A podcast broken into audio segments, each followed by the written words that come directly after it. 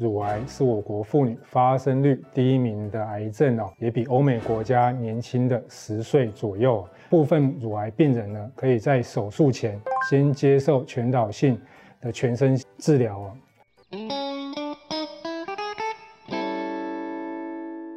三分钟医学堂，让您更健康。我是乳房外科林晋汉医师，今天要跟大家谈的是乳癌的前导性治疗。根据卫生福利部资料显示呢，乳癌是我国妇女发生率第一名的癌症哦。那每年的新案数呢，都有逐年在攀升当中哦。发生高峰约在四十五岁到六十九岁之间，也比欧美国家年轻的十岁左右。那它的标准发生率以及死亡率呢，分别为八十二点一以及十三点八。这也代表乳癌已经不再是平面媒体上。报章杂志上所看到的疾病，它其实就发生在我们的日常生活当中。那早期乳癌治疗呢，还是以先以手术优先，切掉肉眼可以看到的肿瘤哦。那因为乳癌本身还是属于全身性的疾病哦，手术切除之后呢，我们还是要搭配辅助性的药物治疗。那手术后的辅助性药物治疗呢，它的目的在于根除潜藏的癌细胞。降低乳癌的复发率，延后转移过程的发生，我们进一步能提升整体的存活率哦。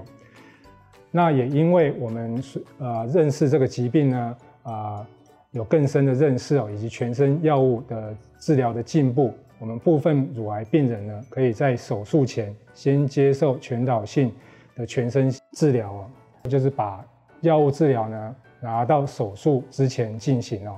那虽然两者比较呢，并没有整体存活上的差别，或者局部复发率也没有明显著的差异。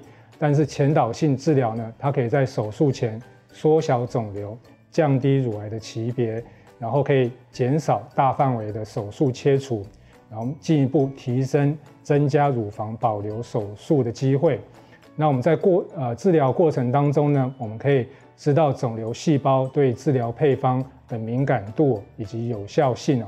我们可以作为后续药物治疗选择的依据。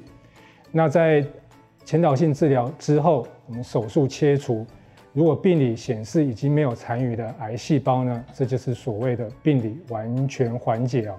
那如果病人可以达到这所谓的病理完全缓解呢，它也可以明显的降低复发的风险哦。那我们在前导性治疗的疗效评估呢，我们会每两次治疗呢中间。